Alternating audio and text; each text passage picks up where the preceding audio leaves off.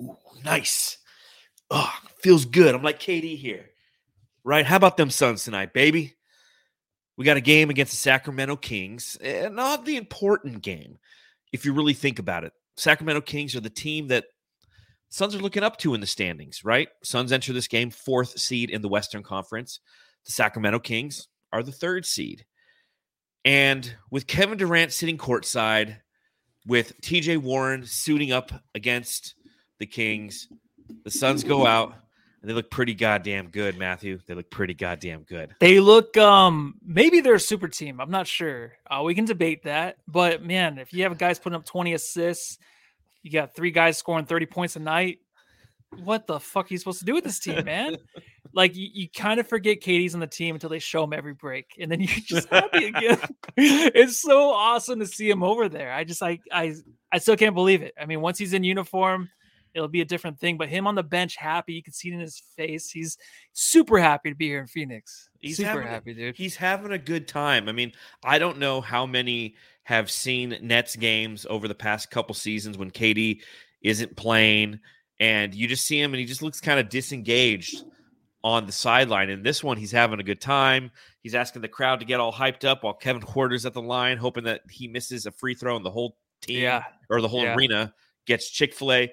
And you're right. Every time they cut to KD, it's just it's like this this wave of him of just like what the fuck, man? KD's on this It's team. crazy. It's the the weirdest thing in sports for me ever. The history of me watching sports. It's the weirdest thing to see. It's the weirdest thing because it's happening to us. So Yeah. you know, again, we'll, we'll cover that and the KD impact because KD even playing this game, and this was a valuable game. You're playing the Sacramento Kings, who are good. This is a good team. This isn't like we're going out there and we're playing a depleted Thunder team, you know, and you're just trying to get through it. No, this is a this is a barometer test to where you're at right now at this point in the season, knowing that in a couple days we play the Los Angeles Clippers, another team that's right in the hunt of the playoff race and you want to come out you want to stay focused you're you don't want the team to have any semblance of a trap game or games seen as the all-star break begins after that clippers game. And i think that due to the trade deadline and due to the fact that james jones pulled the trigger on some transactions this team will stay engaged and will stay stayed locked in. This team just felt different tonight matthew. It felt different Yeah, it wasn't a blowout win, but it just feels different. It's a different attitude. You kind of worried about maybe, you know, losing Mikal and Cameron Johnson, the fun of this team. Maybe we'll lose that, but no, winning is fun. That's all that matters. Winning Yes. is fucking fun. This So, is very well said. Winning is fun. So, welcome, ladies and gentlemen, to another edition of the Suns Jam Session podcast. My name is John. You can follow me at Darth Voida on Twitter. His name is Matthew. You can follow ah, him on Twitter as well. Make sure you follow the show at Suns Jam on Instagram, Twitter, the TikToks, and of course on YouTube, where you, if you happen to be live streaming along with us, make sure you hit that thumbs up button. Make sure you subscribe.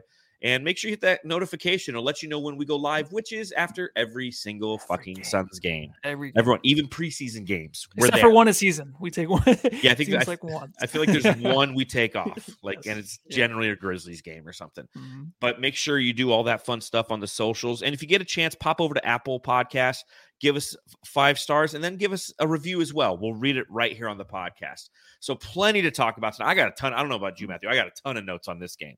Yeah, So a there's lot be a lot of talking. Might be two hours. Who knows? Whoa, whoa, whoa! Don't overcommit. don't overcommit. I don't have a beer with me tonight. I'm gonna pop open a teeth cracking cold. Oh, you got a Capri Sun. I got a Capri Sun Pacific Cooler. Oh, Oh my god, with the cooler, the Pacific Ocean. Pierce that. Yeah. See, I typically growing up, I was always a bottom person I've never done that in my life. my whole life, and know I, I, I only do this as an adult because I want it to stand. So if I just give it the little pierce, ah, there we go, little sip. Then because I didn't pierce the bottom, I can place it down right over here You're gonna be up all night now. as our introduction plays.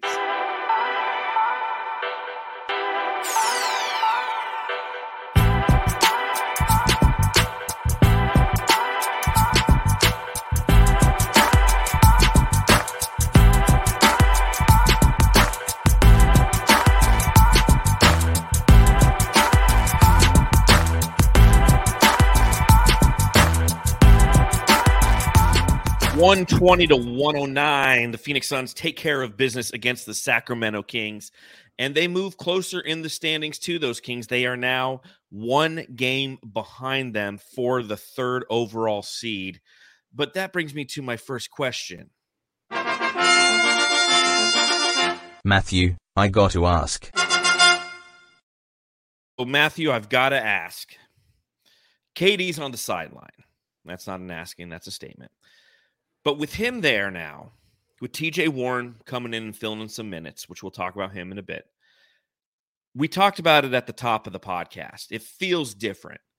Does this feel like a champ- championship mentality now and did it before his arrival? Um, man, before I'm gonna go a different way. I really do think this team had a chance to win before KD got here. They had a chance, mm-hmm. slim, slim margin, but a lot of a lot of other podcasts, a lot of people outside this organization, they thought the window was closed. They saw Chris Paul and the way he was playing, that you can't rely on him. Um, so it was closed before. Right now, though, looking at this team with Kevin Durant, it was like I want to see it first, just before Of I course. say anything. But tonight, even without him and knowing how well he's going to actually blend with his offense without even taking a snap with him, it's going to go good. It's going to go great. And this team is definitely a championship team. They're right now not favorites. They're third right now behind behind the Celtics and also the Bucks. But right now, I think all Suns fans are very confident in this team. But the last time we were confident, it was kind of like, ugh, kind of bit us in the ass. So I think right Mhm. now we're excited, but we might not say championship yet. we should be excited. And what we saw tonight is basis of that excitement moving forward because to your point, knowing how Kevin Durant's going to mesh into this offense is something that's going to alleviate a lot of pressure off a lot of guys. But it to me with KD in the building, it did feel different. It did feel like a championship mentality. It did feel like there is a ton of different ways that this team can beat you. And to your point, prior to Kevin Durant's arrival, I think a lot of us Suns fans were under the I wouldn't say impression, but under the the understanding that this is a quality basketball team. A championship one, I don't know. Because you take a look around the league and there's some definite questions that could be posed if the Suns had to be, play against specific teams in specific series. But with the addition of KD, you can see, well, we haven't seen yet, but you can theorize as to how a lot of those obstacles that this team could have faced in the in the postseason can be unlocked by having a player of his stature as a member of this team. Now you're you're completely right, Matthew. Until we see it on the court, we can sit there and just fantasize. You know, we, we're all acting like we just got Michael Jordan on this team. And that's what it can feel like a little bit. But at the same time, we have to have a good understanding as to until we see it, until there's health, until this team is actually in the postseason, you you, you can talk about it all day long. You got to walk the talk, right?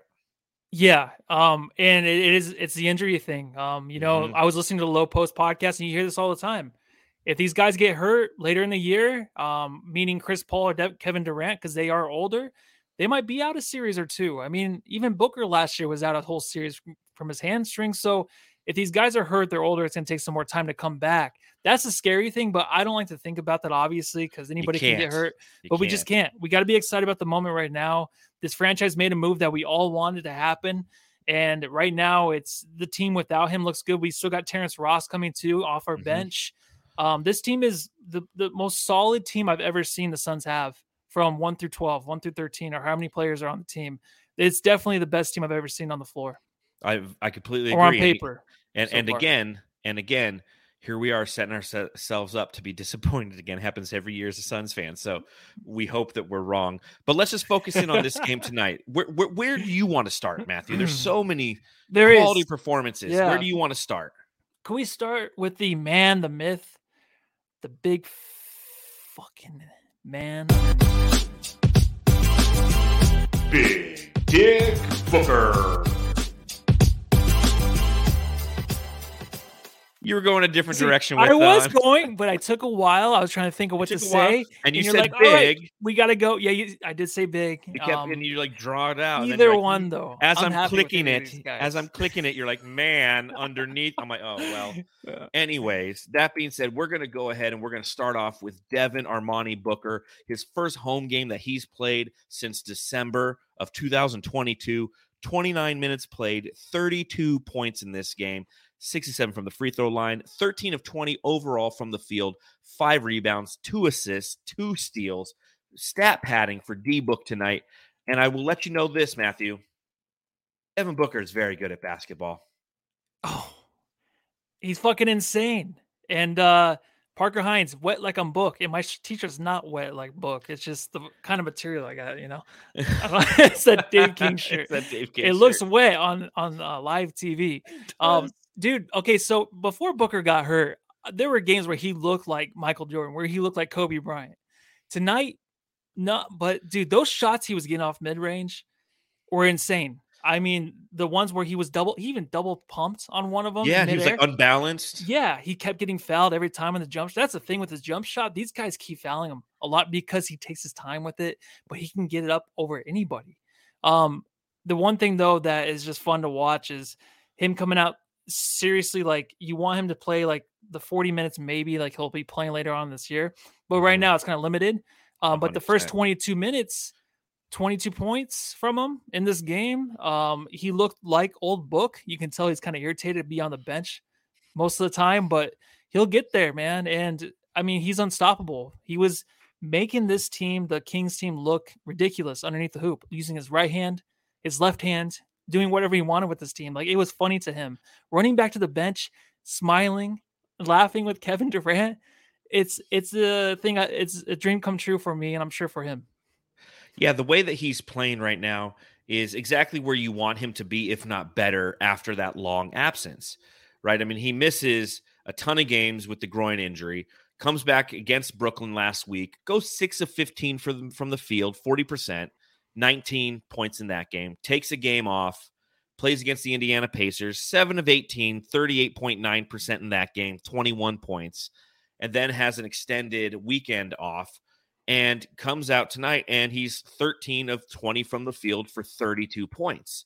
So I like that Monty Williams is sticking to his guns on this one. He's like, listen, you've had this injury. We're going to slowly bring you back in relative to total minutes.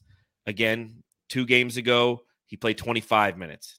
One game ago, he played 26 minutes. Tonight, he played 29 minutes. I think that Monty Williams is doing a good job progressively bringing, bringing him back. And in turn, Devin Booker is rewarding us with just some beautiful basketball. It's absolutely beautiful. He was fired up in this game. He was aggressive. He was he wrestled the ball away from Sabonis at one time. That was the best Which- play of the game. It, what and what was interesting is up to that point, the officials were calling everything on Phoenix. So I was surprised they let them do that. I feel like a couple plays before DeAndre Ayton got hacked, which he got hacked like seven times in this game. They didn't call it. They went down and they didn't call that play, and it turned into a beautiful play. And in this game, Devin Booker surpassed Dick Van Arsdale for fifth all time in Phoenix Suns total points. Uh, you take a look at it. Dick Van Arsdale had 1,200 or 12,060 points. Devin Booker surpassed him tonight with this 32, po- 32 point performance. He now sits at 12,072 points. Do you know who the next up on the list is, Matthew? Who's Is number it- four all time? Is it Steve Nash or Amar'e? Nope, neither. He's Not even already passed close, both right? of those. He's already passed both. I have no of those. idea who is it. Shawn Marion's next up on the Oh, list. And Shawn Marion, he could do in poten- in probably two games because he's about 60 something points shy of Shawn Marion. Then Kevin Johnson, number three is all time. crazy, Alvan man. Adams, number two all time. Walter Davis, number one all time. So Kevin Durant, he'll have the most points average per game this season for a son. Does this even count though? Because he didn't play. Technically, probably no. It doesn't, right? Because that's a big thing for you. You want Book to beat that record. He might Mhm. this year. Um, he still has a chance, but I mean, obviously KD's gonna have it, but I don't think it counts either. No, it won't count as the scoring average for those of you who are avid Suns fans. 27.2 is the regular season scoring average mark record held by Phoenix Suns, held by held by Tom Chambers, I believe in the in 1989-90 season. And no, Kevin Durant, you know, he's already what 29.7, I believe. But uh yeah, I don't think he'll technically qualify for that one. So, anything else you saw from Devin Booker tonight that you want to talk about before we get into the big man down low? oh, it was quite the setup. Um, for Booker, the only thing is a lot of people were worried about, you know, shot attempts, um, how it's going to work with KD being back. It's going to be effortless. I mean, Mhm. we'll talk about Chris Paul later and the way he sets these guys up. It's going to be fun between those three guys working together, Ayton, of course. But I was also listening to Co- the KOC podcast, um, the mismatch. Mhm. They were worried. They were saying, um, you know, KD, Booker, 30 points a game each. But where are you going to get the other points from? Where are you going to get them? 120 I'll- tonight. Dude. I'll tell you.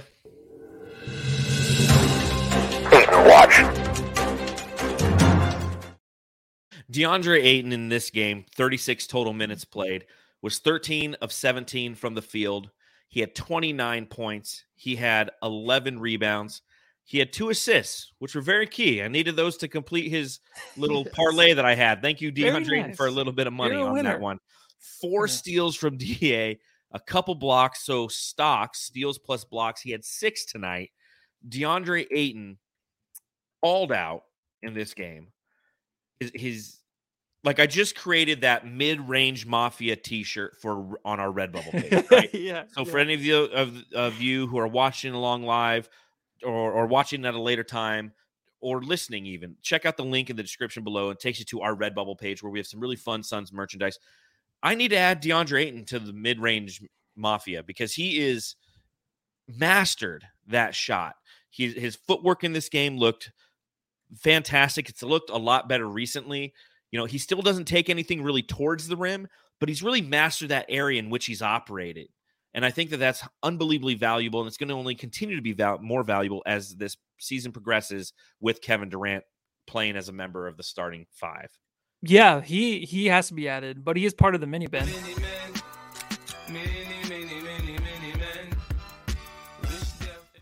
Oh, Well, him and TJ. Well, the, I mean, Yes, TJ is TJ coming over with like 52% mid range.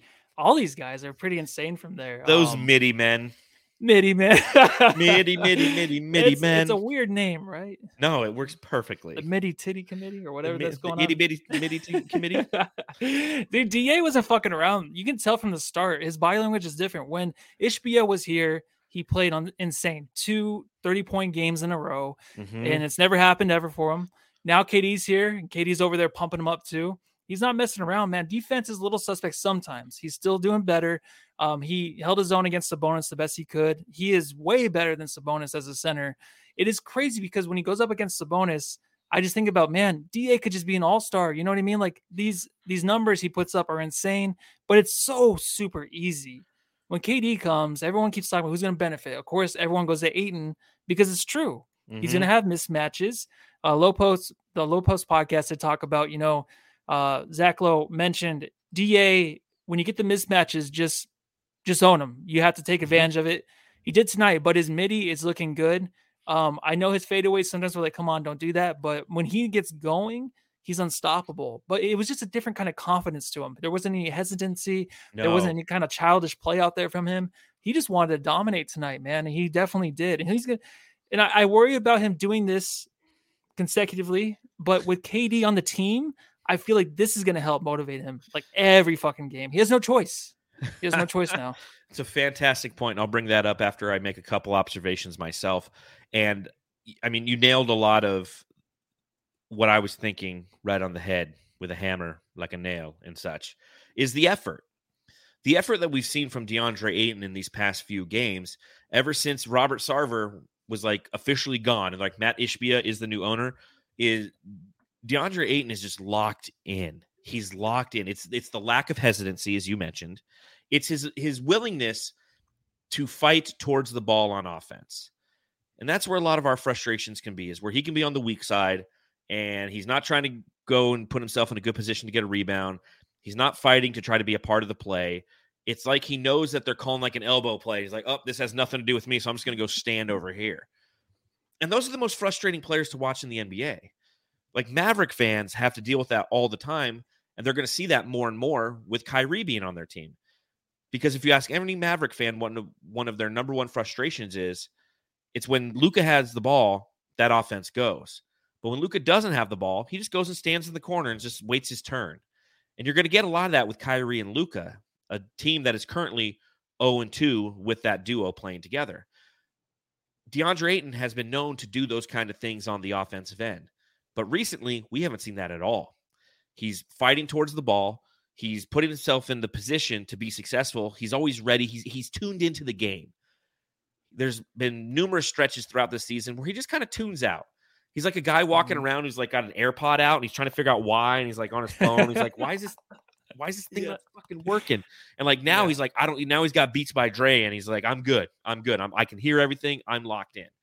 And to your point, and I think this is a very, very valuable point for DeAndre Now, you think about it, he has Chris Paul. I mean, what a career, by the way, for DeAndre.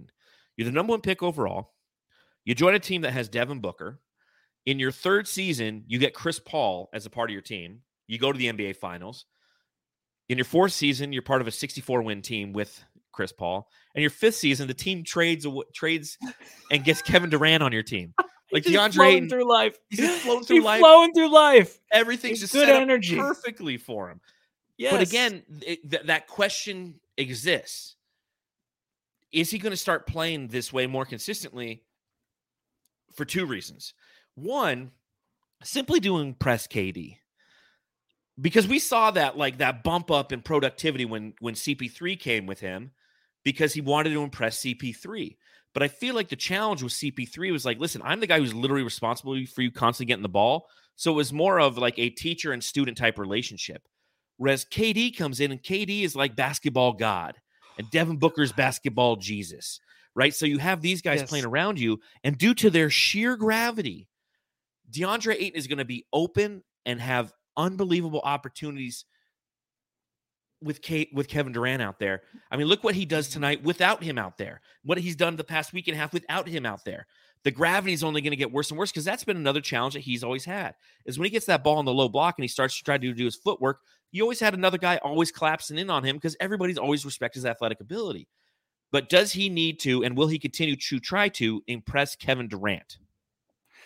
You know what? When Chris Paul's looking up at him, like, come on, like, you know, that must be tiring for Ayton. Like, come on, like, When Kevin Durant's looking And down at Ke- him, And but yeah, but now Kevin Durant's there and he's the same size, but he's like two inches taller. yes, and he's he just is. like, come on, let's go. Like he's in his face. Chris Paul's always like, oh, come on, Ayton. I don't know what that was. a fantastic impression, is what Yeah, it is. sounds just like him, right? but I really think that that's going to be something that's going to benefit this team and and and to yeah. KOC on the mismatches podcast uh, observation on where those extra points going to come from. It's going to come from Chris Paul in in the mid range, not only using DeAndre Ayton as a screen, but also using Kevin Durant as a screener. You can do double screens off of both those guys, and he'll find either one of them or find himself. And then again, due to the gravity of those players, DeAndre Ayton's going to get a lot of really great looks. And it comes down to him being focused, catching the ball, and putting it in the rim. And he was he was fantastic tonight at doing that. Again, his final stat line, he was what 13 of 17 from the field.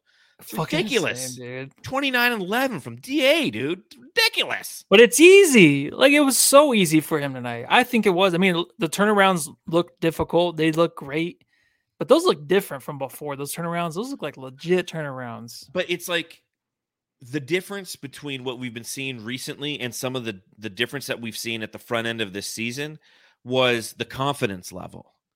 Because these these turnaround middies and these spin shots that he's doing and he's laying it in, they're coming off confidently now, not like, oh shit.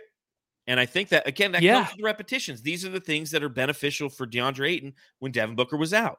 This is what Flex from Jersey likes to call the blessing in disguise. The Suns have been blessed with the injury of Devin Booker because they had to lean on DA a little bit more and be like, dude, just figure the shit out, man. We don't care if you make them, you got to hit or you have to take them. You can't sit around and pass out of them anymore. And that's another thing that's going to happen is if anybody chooses to collapse on this team, they're going to have to deal with some of the outside shooters that this team possesses. Now, one of those guys who I think played very well, he earned a drop tonight, and let's go ahead and give it to our boy Josh Okogie. Josh. Oh,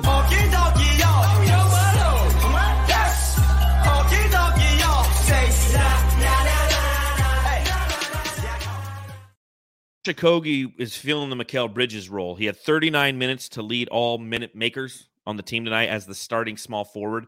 19 points from Okogie, 8 of 13 from the field, including 3 of 4 from beyond the arc. He had 6 rebounds, he had 3 assists.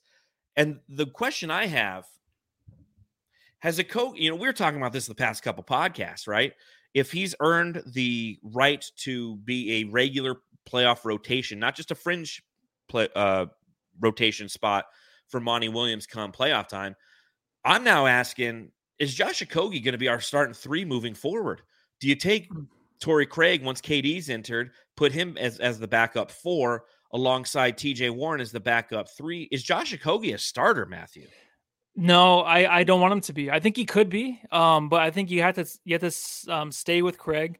The only reason is because you're going to have those other four guys that are going to just put up numbers. It's going to be insane. You need the other guy to kind of run around and just kind of do the scrap work, and that's great for Craig. Okogie is just he's a great guy coming off the bench, and you want scoring off the bench. He can give you that, and the way he gives it to you is like he'll take it to the lane, he'll get to the rim. He has like some kind of weird way of getting to the rim where I'm like, how did he get there? He gets through these guys like a Doncic, like he's a miniature Doncic out there.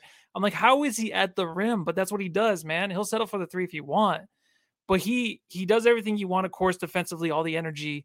But he can score for you. There were times in this game, early in the game, where in the second quarter, I think he has seven seven points within three minutes. But he just he did that at a time when we needed scoring somewhere else off mm-hmm. the bench. And that's the one thing we're going to worry about. I mean, Craig would be good, but I couldn't rely on Craig to really go out there and get us anything, right? Craig's the guy that's going to play within the flow. He plays better at the four. Of course, he's going to start at three. Yeah. But with KD and, and Ayton, eh, that's going to be a weird kind of thing, too. So it's going to be strange, I feel like, within the first few games. But right now, Craig is playing in a way where if you ask too much from offensively, it's not going to work out. Okogie's just he's he has probably the most confidence on that team to do what he wants to do in his position as a basketball player. A guy that's not supposed to be doing what he's doing and he's doing it. That he we never expected this energy. I remember when he first came in to the season, I was like, what are we getting from him offensively? But now it's like I love it when he has the ball because you can just trust him. So I love that coming off the bench. So I'm interested to see what you think. Do you really think he's going to be a starter? I think he can be a three. I think he can be a starter. I really do. And the reason I do is because he plays bigger than he is. There was like two or three times where he goes and he grabs a rebound, and I swear he levitates just a little bit longer than other guys. And yeah. he has that dog in him. And I've said this before, and I'll say it again about Josh Okogie. He is a fuck shit up guy. And I think with that offense, with that starting five, it's highly beneficial to put a fuck shit up guy out there. I feel like with Torrey Craig being a starter, it slows you down. It lumbers a little bit more. He's less now. He's a little bit more physical, but not much more physical because again, Okogie plays big, even though he's not big. He plays big. And I think that his versatility and his tenacity on defense, which leads directly to offense, is something that this team could use as the number five guy. Torrey Craig, he can fill that role when you're playing certain teams. When you're playing like the Pelicans, where it's a lot of big, long wings, I think Torrey Craig's the starter. But I think that based on the playoff matchup, you're you can start Josh Okogie and be a okay with it and fine with it because of the effort that he puts forth and the and the way that he plays bigger than he is. Now, that being said, that's obviously a trait that you would like to have on your second team. And you have to say, okay, well, who's generating offense on our second team? If co goes to the second team, he goes from like the fifth scoring option on the first team to like the third to second scoring option. Again, as you mentioned in that second quarter today, he was four of six from the field, including two of three from beyond the arc in 11 minutes played. He had 10 points in the second quarter, which was unbelievable, unbelievably vital to the to the Suns at that point in the game.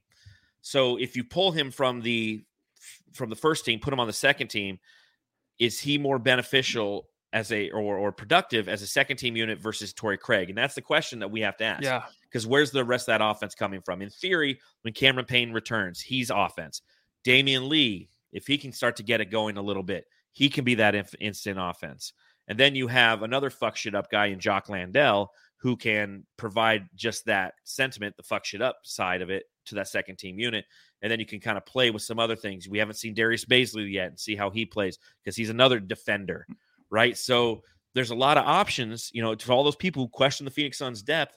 There's plenty of options and combinations that Monty Williams can play with. Yep. And Coach Evan B does say, What up, dude? Uh Kogi was stopping Fox. I didn't I don't think Craig can. So that's one thing is that Kogi was actually bringing the ball up a lot too in the 4th Mhm. Suns, which was awesome. They trust him with that. Defensively, yeah. I mean, if you're gonna have to have him in the game to actually start like the to stop the point guard to you know whoever we're playing against, the starting point guard. Chris Paul obviously can't. It's going to be a horrible, you know, time for him defensively. Of course, they'll probably switch him off and play him on someone else. But Okogie, I think, is someone that you throw in there as a starter to do that, just that Mhm. for that reason to stop a guy like Fox. Well, and again, if you're going against a team that has a really quality backcourt, you're going to have because Chris Paul defensively can't do it, but you can you can provide yourself a little bit more defensive intensity. Know that knowing that D Book is an above average defender, I would say KD's an above average defender, DeAndre Ayton's Yeah. above average defender. So the goal is to kind of hide Chris Paul on offense or on I'm sorry on defense sometimes. So again, it's one of those things that you can, or at least Monty can, experiment with. And I like the experiment tonight. I like the experiment tonight. Yeah, me too. Uh, I, I do want to talk about the point guard, but first, make sure you hit a thumbs up while you're hanging out with us here tonight on the tube. That is you. And let's hear from DraftKings. NBA fans, it's time to bring the hoops action to the palm of your hands with DraftKings Sportsbook, an official sports betting partner of the NBA. This week, new customers can bet $5 and win- win $200 in bonus bets instantly. Plus, for a limited time, all new and existing customers can get a no sweat same game parlay every day. Go to DraftKings Sportsbook app, opt in, and place a same game parlay on any NBA game. And if it doesn't hit, you'll get a bonus bet back. Hey, go and take the Suns to win the NBA championship and win the Western Conference Finals. Got to get good odds on, on that. Download the app now and sign up with code TBPN. New customers can bet $5 on the NBA and get $200 in bonus bets instantly only at DraftKings Sportsbook, an official sports betting partner of the NBA with code TBPN. Minimum age and eligibility restrictions apply. See show notes for details. I will say that I used that same game parlay and I missed on one yesterday and then I used it because you know you you opt in once a day to get your free, you know, if you miss on the same game parlay, you get it back. And I got it back and then I bet it on DA to go over on, you know, like points, rebounds and get uh, more than one assist. So thanks DA money. Big time. All right, the point guard. The point guard. Chris Paul this evening, 37 minutes played, seven of 15 from the field, only one of five from beyond the arc. He had 17 points, he had five rebounds, and Matthew, he had two steals. Oh, and 19 assists. 19 assists for the point guard. dude. Okay, he was very in control in this game. Uh, when, when you take a look at the way that he was manipulating the pick and roll, when Domantas Sabonis would drop, he would dish. When he slipped and tried to take uh, on Chris Paul, Chris Paul cooked him. And again, he had 19 total assists. The Sacramento Kings, as a team, ended with 23 assists. Chris Paul had four less assists than the Sacramento fucking Kings. Oh my dude. He uh first 14 points for the Suns. He had six assists and two points. So he made up for all the 14 points to start the game. Um, someone actually put in the comment I should have started. The the record I think is 31 assists per game. That's what they said in the comments. Can he beat game? that with his for- in a game? Can he beat that this year? 19 assists without KD, trying to work things out. It's crazy. His shot attempts might go down a little bit, but you want to take over because I got a cough. So essentially, the reason his assists were so high is because of some of the statistics I stated earlier. Devin Booker in this game was 13 of 20. DeAndre Ayton was 13 of 17. They combined for 26 made field goals. Josh Okogie was 8 of 13. So Chris Paul always puts guys in situations to be successful. They were just knocking him down tonight. He could go for 19 every night if they would just knock down the damn shots. So I don't know how sustainable this is. But that being said, and I know you put it on our, our Twitter feed, how how many assists is he going to get with KD in the lineup? Because you're just going to have scores all around you. And again, the beauty of Chris Paul is if at any point they drop off of him and they're like, yeah, okay, we're going to guard, we got to guard Booker, we got to guard KD, we got to guard Ayton. We're just going to slack off you. He just sits there and goes, oh, okay, and just drains it. And it might not be as much because when KD is here, he's going to handle the ball a lot more too, and he's a great distributor too. So you have to deal with that. Chris Paul tonight really showed though that he's he's up for it. I mean, there's a lot of talk about him falling off, but he just looks like he's up for it, man. His shot attempts will go down for sure. Um, and those will go more towards Kevin Durant. Um, Da obviously will get his 17 to 20. Booker will at least get 20, and the KD, who knows, man. But right now, Chris Paul would be. I feel like he'd be happy, man. Just the assists, just dishing the ball out. That's, his dream, That's man. what he wants to do. He wants to be part of this championship team. That's the best way to be a part of it. Exactly. And he wants to play some defense, he gets some steals, and set his team up for success. And I mean, how, how does he have to feel right now? Because like with when we talk about DeAndre Ayton, like it, it's funny because you have like three different mental points of view to the the Kevin Durant acquisition, right? Like Devin Booker, when Kevin Durant comes here, he's like, "Fuck yeah, dude, this is my guy. I'm gonna Yeah. show off how Yeah. fucking badass I am playing this game, and how the crowd responds to me." Right. So that's what he did tonight. You got DeAndre Ayton, who's just like, "Oh man, I, I got to look good because Kevin Durant's here now, so I got to be as efficient as possible." And then you got uh Chris Paul's like, "Hey, KD, check this out. Assist, assist." You know, he's like, "I've been talking to you for years, young buck. I told you I can set people up. I just need you to knock them down." And I, I tweeted this out, and I like, how is is acquiring Kevin Durant the same as the Mighty Ducks getting Adam Banks in the Mighty Ducks? Remember, he like he's a hawk, but they redo Yeah. the district lines, and he's got to go over to the Ducks. so. You know, Mhm. that's what it feels like. And and you got uh Coach Evan B He said it on Twitter. He's like, Yeah, Charlie Conway's Devin Booker. Like, who's Averman? I'm like, DeAndre Ayton's Averman. It's A- Aytonman. Yeah, I'm just- just worried about those kids now in Hollywood and stuff. But Yeah, but I mean, there's nothing to do with what we're talking about. But sure, you you you be worried about them. But again, bringing it back to where I started with Chris Paul, I think that his job just got a shit ton easier, and he's excited to see how fired up his teammates are and the way that they're attacking the basket, the way that they're making the shots that he's setting them up for. Now, again, this is one game. Of course, it's going to be very exciting. We have another game uh, against the Clippers here in a couple nights, which we'll talk about. And if you can see that kind of carry over into that game, again, a lot of people were doubting the Suns. A lot of people said blow it up. A lot of people said, you know, watch, you know, and we were all the way down to the 12th seed, and we all said the same things like, dude, just get healthy and this team will be better. And look at us now. just had to wait now- be patient. And you know, even if we had Mikal and Cam, we'd still be good. But you just you can see how this team plays with Kevin Durant there. It's it's gonna be different, man. It's like Chris Paul holds him accountable in different ways, but having Kevin Durant knowing like, hey, he needs championships for his legacy, you have to put 100 percent every every night, 110 percent every night out there on the court. 100% of the time it works, or 90% of the time it works 100% of the time. We also had the return of an old legend tonight. TJ, War Machine. TJ Warren back in the Footprint Center for the first time since 2000 what 19 uh, first time playing probably since like 2016 Seems like the 80s. I don't know. i know right but tj warren in this game seven minutes played five points two rebounds two or three from the field one steal. But i will say this about tj warren. How valuable is it having a guy who can create his own shot coming off the bench at the three? Oh, it's perfect because what he was really thriving in, really over there in uh, Brooklyn, was him just being open and available. Um, a lot of double teams were happening in Brooklyn, so he'd be wide the fuck open. So I forgot about him creating his own shot. You saw that tonight. I feel like at the first the first possession he was in, he seemed a little nervous, was passing the ball. He looked kind of like Kyrie and Luka the other he night. did i was thinking last the night, same thing passing it back and forth. Like, no, you take it, you No, take you. it like that was I think that was nerves being back in Phoenix. He seems super happy. Um, but I think it's gonna take some time, but he can get to the rim too. He can do a lot. And like I kind of get nervous. I'm like, don't get hurt, you know what I mean? Because you're very, very Be safe. valuable. be safe It's gonna it's gonna take some time, but it just shows it's another weapon. You know, would I rather have Cameron Johnson? Yeah, but TJ is gonna fill that void of some points and get to the line. He's gonna do a lot for this team. Um, he does play good decent defense. He'll hustle. Mhm.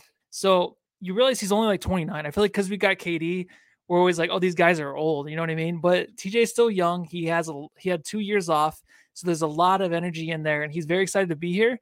And you're going to see it on the court every night, man. I think his minutes will start to pile up a little bit more as he gets used to this offense. But I like to see him like lead that second unit. It's got to be crazy for TJ because he left this team in 2019 after the 2018-19 season. If I remember correctly, that was the season we won what, like 18 games? The Yeah. eight- Oh, rookie year was really, really bad. Yeah. Yep. Right. Yeah, and we should have so, got yeah. Ja Morant. We got bumped down in the draft to the sixth pick, and then James Jones traded the sixth pick to get Cameron Johnson and Dario Saric. Right. So last time he was a member of the Suns, he probably walked into that arena and it was just weird. And now he walks in and the, there's a big, beautiful video screen. They blew out half of the stadium to put bars in there, and there's people actually in the seats. And he's probably like, wow. And you got to like, remember, "What's going on?" when when he was here, he was the number two guy. It was Devin. Booker and Yep. TJ Warren. And DeAndre Ayton was brought in as a rookie with the expectation that he would become the number two guy. And This is the thing that all us Suns fans used to talk about. Right? TJ Warren, man, like how great is it going to be to have TJ Warren as our number three? Tony Buckets will be our number three. Devin Booker will be our number one. Ayton will be our two. We got TJ Buckets as our three. Like this team could win some games. Now he's coming in, and we're like, dude, if he gets us five points off the bench, it's a good night for TJ Warren. And it's got to be so like, it's got to be just weird for him. Yeah. And, and he said in a, in a pregame interview. He said it was very surreal. It has to be. He was practicing in a freaking what the basement or wherever they had. Yeah, Now they have their own facility over in Scottsdale, or no, I'm sorry, Phoenix. Like he just he's- he coming back, man. He he has to just realize like this team's totally different. When he was on the Suns before, I remember just thinking of him as like a black hole. I loved him, but when he did get moved, I'm like, it makes sense. Like he just he was a black hole. He was Kelly He Oubre before much. Kelly Oubre was Kelly Oubre. He was, but he could score. Obviously, he could Yeah. score. But when he got the ball, you're not getting it back. You know what I mean? He's worked on that. I'm sure he's a little different in that in that area. But that was one thing that I just couldn't stand. But when it's coming off the bench and he's not your number two guy of the franchise, it's a little different. That's Yeah, good to have. It hits different. It definitely hits different. Today I met this cat. He said his name was Damien. He thinks that we're a lot alike and wants to be my friend. So there's a lot of chatter today about Damion Lee. Obviously, the NBA released who's going to be in the three point contest. Yeah. Kevin Huerter from the Kings, he's going to be there. A bunch of other guys. I just know that Damion Lee is not going to be there. Uh, no Suns representation at the All Star game this year. And it's interesting because I feel like this almost signifies who we are as an organization. It's like, fuck the All Star game, fuck the awards. We got one thing in mind, and that's the Larry O'Brien trophy. So we've gone through that. We've gone through the, the stages in which there was no representation for the Phoenix Suns because the team sucked. And then there was the no representation uh, at the All Star game for the Phoenix Suns, despite Devin Booker having fantastic statistics. And then there was representation at the All Star game. And then there was even more representation at the All Star game, uh, but us losing, you know, in the finals and, and after the 64 win season. This year, there's no representation, and I'm okay with it. I'm okay with it. Yeah, I'm good. I, I didn't think Damion Lee was going to make it. They want stars. They want bigger names. Damion Lee, he's known as Steph uh, Steph Curry's uh, son-in-law, whatever they are. Brother- Who knows? Brother-in-law, whatever it is. That's all he's known as. And I was wondering too, because it's the All-Star break, and usually there's vacations. You're gonna they're gonna go their separate ways. But I mean, Booker was hurt for a while. He didn't play. Chris Paul has injuries. Um, you know, there was a lot put on DeAndre Ayton this year um, already. Um, so I'm wondering a lot of wear and tear. I'm wondering, are they going to spend time together to get in sync? Are they going to be, you know, at the practice facility working on things this All Star break? these guys, probably. Probably. And you know what? It makes sense just because it's like we've had such a shit year. You have to realize like these last two games or this last today's game is like the first like really fucking great game, right? This year where we're just like, oh my god, I can't wait. That was like last year every game. We're like Mhm. championship, championship, championship. Now we're like, oh, maybe championship. yeah. We didn't have that all year. We had such a shit season. I feel like it was kind of an off season for them in a way, right? So I feel like maybe they can work on stuff in the All Star break. It would suck not having a break, but these guys want to get things. What? How many games are left? Is it twenty five games, something like that? Something like that. Probably- less than less than that. Yeah, we're, thir- we're 32 and 27, so that's 49. hmm We'll get the wins. We'll get the wins. That's but 59. yeah, Fif- so 23? Yes, 23 games. 23 games. We'll get the wins, but I just think this team needs to start gelling. KD, obviously, he's he's fine, right? He's just waiting till after the All Star break, but I feel like he's fine. Um, he was at he was practicing today with the team, so this team has a lot of work to do. I think with KD coming back, and I think you know it's a perfect amount of games, but they need something going into that just kind of gel. And I think this is a perfect time, the All Star break. Well, and another thing that I found funny was, you know, Eddie Johnson was chomping it up on the broadcast, and, and he was saying that he's like, I don't get it. This guy's the fifth best three point shooter in the league. Last year, Cameron Johnson was the top in the league. He didn't make it. You have Kevin Porter who's going in, and he's 20th. He's not even in the top 20 relative to three point shooting. And then, like, as he's talking, Damion Lee goes 0 for 4 from beyond the arc. Kevin Porter goes four of nine from beyond the arc and has 18 points in the game. And I was just like, that's why. That's why. Because uh, Damion Lee's really fallen off. Real, you know, from Porter's awesome though, man. And you know, and I just feel like he's again. I don't care. I truly don't care. So no Damion Lee at the three point shooting contest. Oh fucking well. I don't care about those things anymore. Doesn't mean anything. Uh, Coach Evan B, who lives up in Salt Lake City, where the All Star Oh, hey, game what's is up, man? occurring, he's, uh, he says Chris Paul does have an event here on, in Salt Lake City on Friday for what it's worth. So he will be up there, which makes sense. Will he be there? Or? It's an event. He's going to have uh, Cliff Paul will be. He'll be making an Oh. appearance or something. Man, come on, cancel that shit, man. They got work to do. Nah, they need a break. Um, let's see. Any other? Oh, I got this one. Uh, every time I see Domantas Sabonis's head, this is what goes through my my brain. I said, God damn. God damn.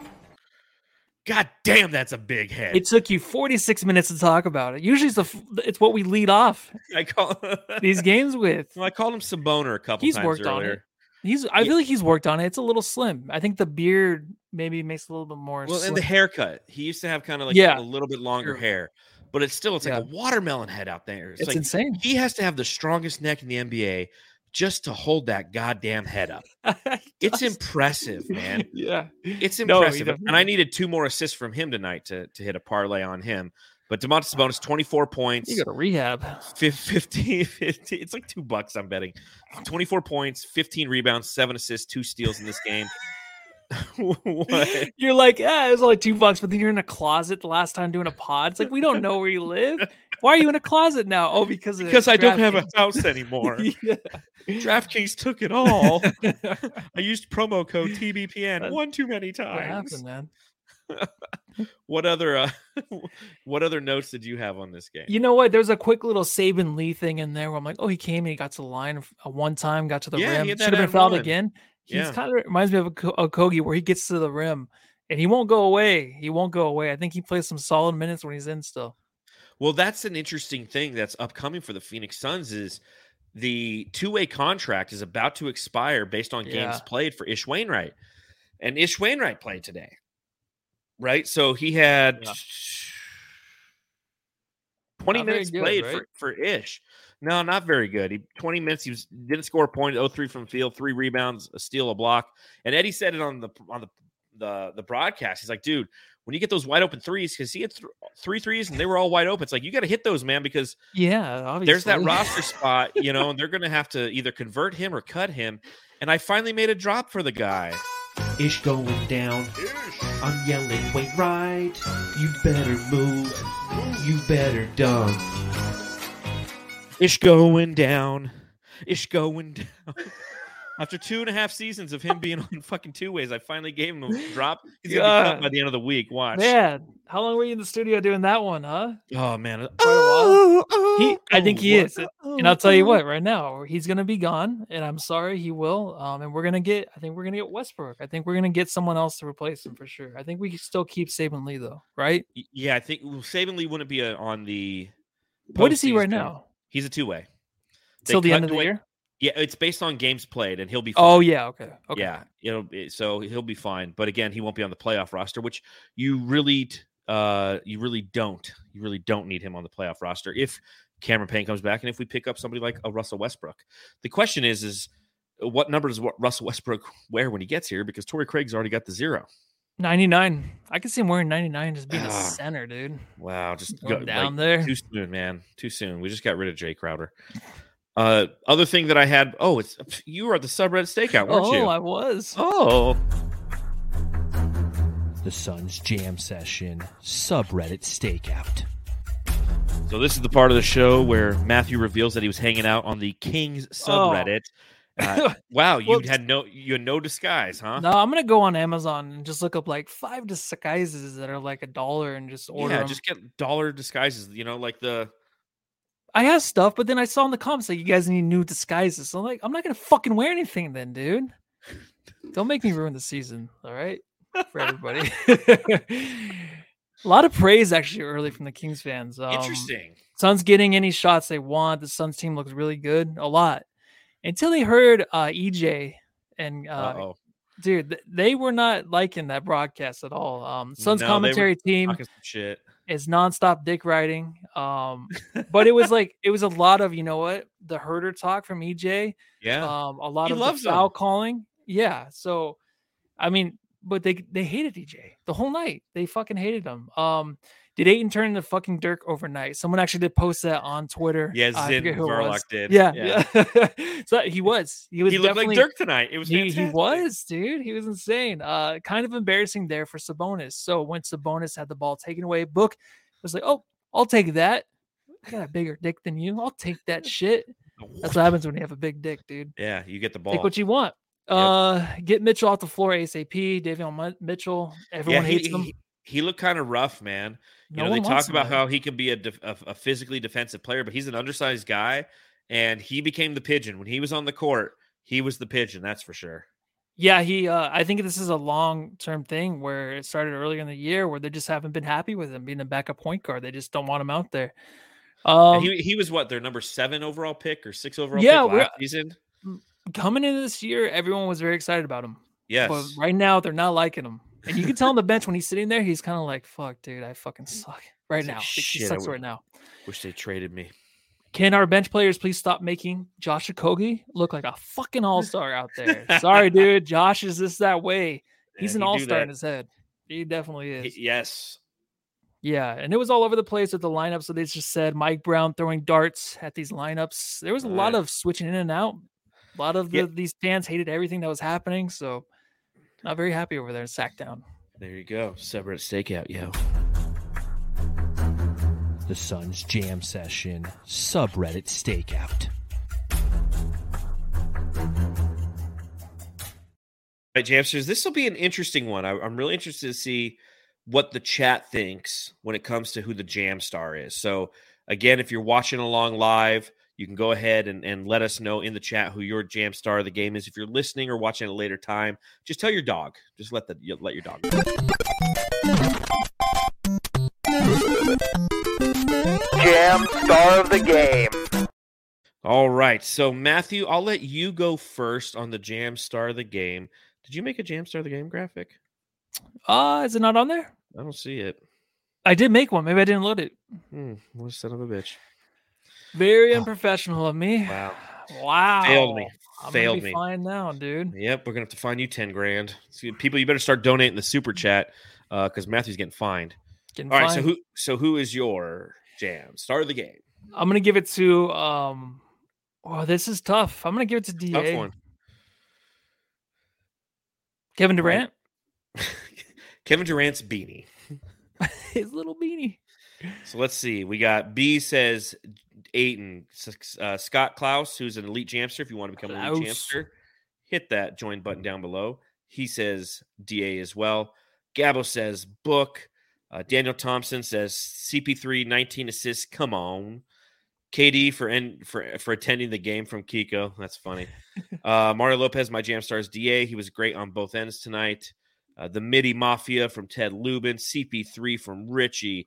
It's got to be DA, right? From Hunt Star 05. Okogie from Fabio. Let's go. Okogie got a vote. Uh, book from John Carl. Um, Ayton from King Pow. Pow. Ayton was damn efficient. Pow. Uh, Ayton deserves the love. Definite jam star from Lee McManus.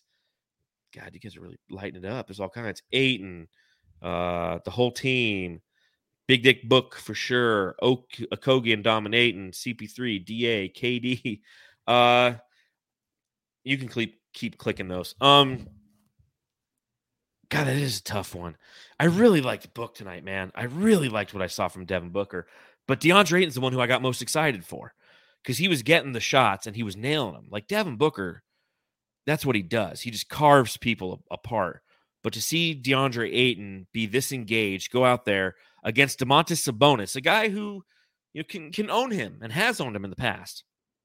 29 and what was his rebounding total? 16, 17, 11?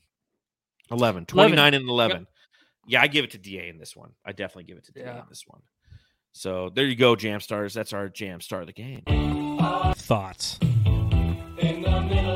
Um, brains. So, Matthew, one thing I did want to bring up obviously, there is a lot of talk. The buyout market's around the corner. Who are the Suns going to add? We already got Terrence Ross. Have we even had a podcast since we got Terrence Ross? No, no, we haven't. Man, we got Mm, Terrence Ross. we- what do you think of that? Yeah, I'm very excited. I think it was uh, one of your guys you wanted, right? Mm-hmm. Scoring. We need Yep. scoring. Um, he's. I'm excited to see him in a new situation because he's been in Orlando for so long, and I feel like he's wanted out for so long. He's a perfect guy to come off that bench and just light it up. Big guy. I mean, he's like six seven guard. You know what I mean? So I think we're gonna get a lot from him. I think he. I mean, that was a question of, are we gonna get scoring off the bench? And he was perfect. It's crazy how the Mavericks were gonna get him, and then the Suns went whoop and then grabbed him. That's and what I coming love to about Phoenix, him. baby. Best That's part what of I it. love is the Mavericks were rumored to be the front runners to get Terrence Ross. I know that that happened. I want to say it was Saturday morning, and we were all just like, ah, that kind of sucks. I think he'd be a good fit as a member of the Suns. He can help with some of that wing depth. He Yeah. can help with some shooting. It's another Damion Lee type. Uh, I actually reached out to one of the beat writers for the Orlando Magic, and I asked them, I go, hey, you know, when it comes to uh, Terrence Ross, what are your thoughts? What do you think? Is he somebody who you're going to miss? Is he somebody who you know you think is you know you're just kind of over? And uh, Khobi Price is his name, and he, and he said strengths: a good shooter, especially uh, on spot ups and catch and shoot opportunities. Also, a really good shooter coming off movement. He is a shooting threat, curling off screens or coming off a handoff. So essentially, he just fucking fucking shoot. Uh, can create his own look to an extent in the mid range. Sounds like the sounds like the Suns. Still more than athletic enough to have impressive dunks. Can make good passes, especially jump passes. Weaknesses: consistency. Defensive effort can be there, but not effectiveness. But effectiveness wanes when shot isn't falling. Can it can look rough? It's kind of like a Jae Crowder, right? Uh, a really solid dude, super chill. Seems to be wanting to compete for a contender in the latter stages of his career.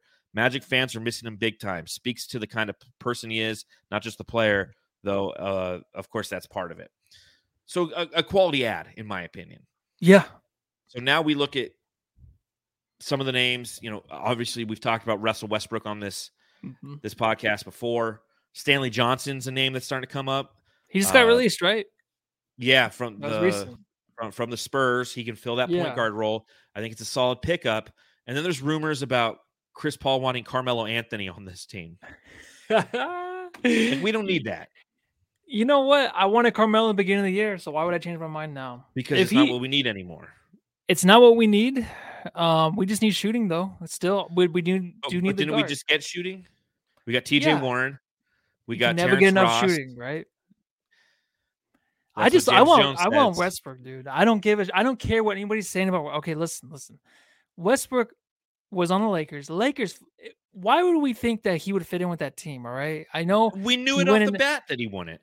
I, I know, but like, listen. So he started as a point guard, right? And they probably said, like, yeah, you can be a starter. Then he had to go to the bench, and it's hard to take that as a player of his of his magnitude, right? He still thinks he has it. Now I think he might be thinking, all right, I just need, I just want to play on a team that's a contender, get a championship. He might, if he think, if he's thinking that, that's good.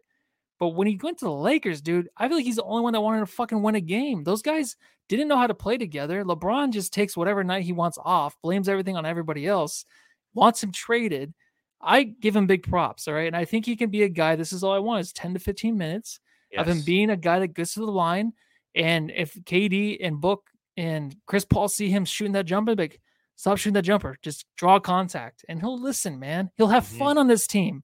He'll have Mhm. fun with KD. What a romantic ending to that relationship to win a championship here in Phoenix. the, the way that I look, and I'm pro, I'm pro Westbrook too, and I know that there's a lot of people who aren't pro pro Westbrook, and I, I understand the why, and I just I disagree with the why, and that's and I agree with a lot of what you said, and I'll articulate it in my own way, just to put it out there again. What what are your expectations of Russell Westbrook coming here, ladies and gentlemen? I don't see him. He's not the starting point guard. And when Cameron Payne's healthy, I don't think he's the starting backup point guard. The starting backup point guard. I don't think he's the backup point guard. I think he's a guy, to your point, who can come in for 10 to 15 minutes and fulfill a specific role and need of this team. He's somebody, there's one thing you can never fault him for, and that's giving a shit. Russell Westbrook gives a shit. He cares nothing only about basketball. He doesn't care about his own narrative. He doesn't care about half of his team sometimes, but he still puts up amazing uh, uh, assist numbers and he rebounds the ball. So to your point, if he's not shooting threes, if he's not shooting mid-range jumpers, if you make him one-dimensional on offense when it comes to his offensive output, it's like, listen, just attack. We need you to attack the rim. And as you're attacking, which he's done in the past, and it's closed, he dishes to the shooters because people collapse on him. He'll get to the line. He'll do those little things that will be highly successful for this team come playoff time. Because good, bad, or indifferent, we're still a team that doesn't get to the fucking line. And he's a person who come in, like you said, 10 to 15 minutes. So what you do is you go, Chris Paul, instead of playing 35 minutes in the playoffs, we're going to play you 30. Okay, the other 18 minutes, it's probably going to be a, uh, a rotation of Cameron Payne and Russell Westbrook. And I think that you're right. Given the gravitas that's on this team, it's not LeBron James out there. It's not him getting traded to play with LeBron James. It's him being bought out, getting an offer sheet, and choosing to come here. And under those circumstances, having conversations with Chris Paul, with Kevin Durant, with Devin Booker, which still, when I say it out loud, the fact that we have those three on our team, Devin, You of know? you know, Devin and Kevin and CP3, and him having those conversations and them saying, "Hey, Yeah. we need very something very specific from you. We need somebody who can distribute the ball. Check mark, he can do that. We need somebody who can attack the rim. Check mark, we can need somebody who can rebound from the from the one. Check mark, he can do that. Again, you're not asking him to carry anything. And he was asked for too long to try to carry things in LA. And he was also on a team where LeBron James is sitting here saying, like, oh, it's me. Meaning, oh man, I really wish Kyrie would have came here and we could have traded Russell Westbrook, but Yeah, it I must have been it's me. Like he he's just I said it the other day. I was on the Aussies Suns fan podcast and they had like a flog of the week, right? And my flog of the week was LeBron James. Because LeBron James just broke the scoring record and I still think he's one of the worst teammates in the history of the association because of the influence that he has. Because he goes in like a wrecking ball, just destroys organizations. He destroy I mean, the Lakers, you look at the members who are on that team that he played with that are no longer on that team, that team would be a fucking contender right now. But he's like, no, man, I want AD. Yeah, now he wants him back. Um, and can you imagine being Russell Yeah. Westbrook and you just need some assistance, some guidance from LeBron? And him and Lebr- uh, LeBron and AD are their own duo, right? They don't talk. You can tell they're like, uh, like little sneaky jokes about uh, West- Westbrook over there and stuff. They kind of exclude him like a bunch of like high school girls. Yeah. That's what happens over there. Yeah. Over here, you have KD and Booker. You have Chris Paul that will help this dude if he needs help. I just feel like he's at the point in his career where he'll he'll take some pointers. I I I think that, but I could be totally wrong. He might still be the ball handler that we don't want. That's going to make mistakes, but he won't be playing at the end of games or anything. No, that's the other side of this. Is what you're doing is you're just trying to alleviate as much minutes from Chris Paul as you can in the mid part of the game, so he's playing the fourth. Westbrook's not out there in the fourth. If he is, it's from the 12 minutes to the nine minute mark. Right? Again, this isn't the Westbrook that everybody's thinking of, where he's been relied to carry things. This is him at the back end of his career in a complementary role that he agrees upon upon arrival by talking to the veterans and the hall, future Hall of Famers that are on this team. And I think that I like that. I like having that. And that's just me. Me too. And I know that. I, I see the chat. People some agree, some disagree. That's just that's just how I feel.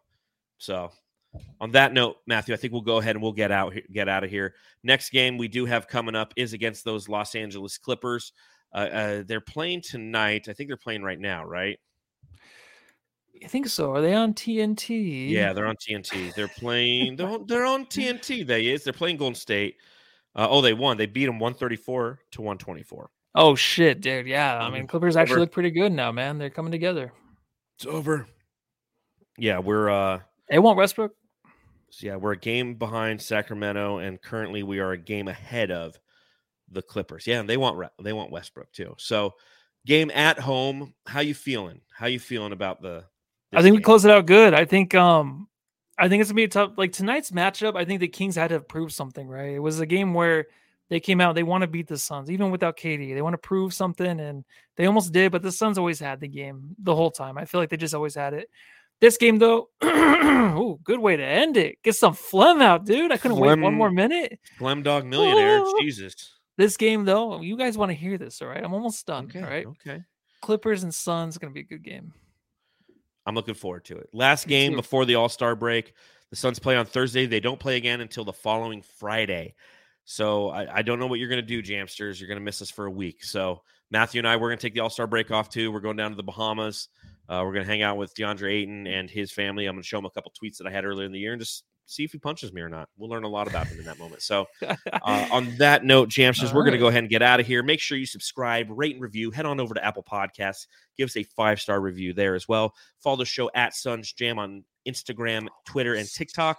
Follow me at Darth Voida. You can read my writing at brightsideofthesun.com. You can follow Matthew. And uh, that's all I got to say Oh, about that. And tell them what to do. Go home and love your KD, baby.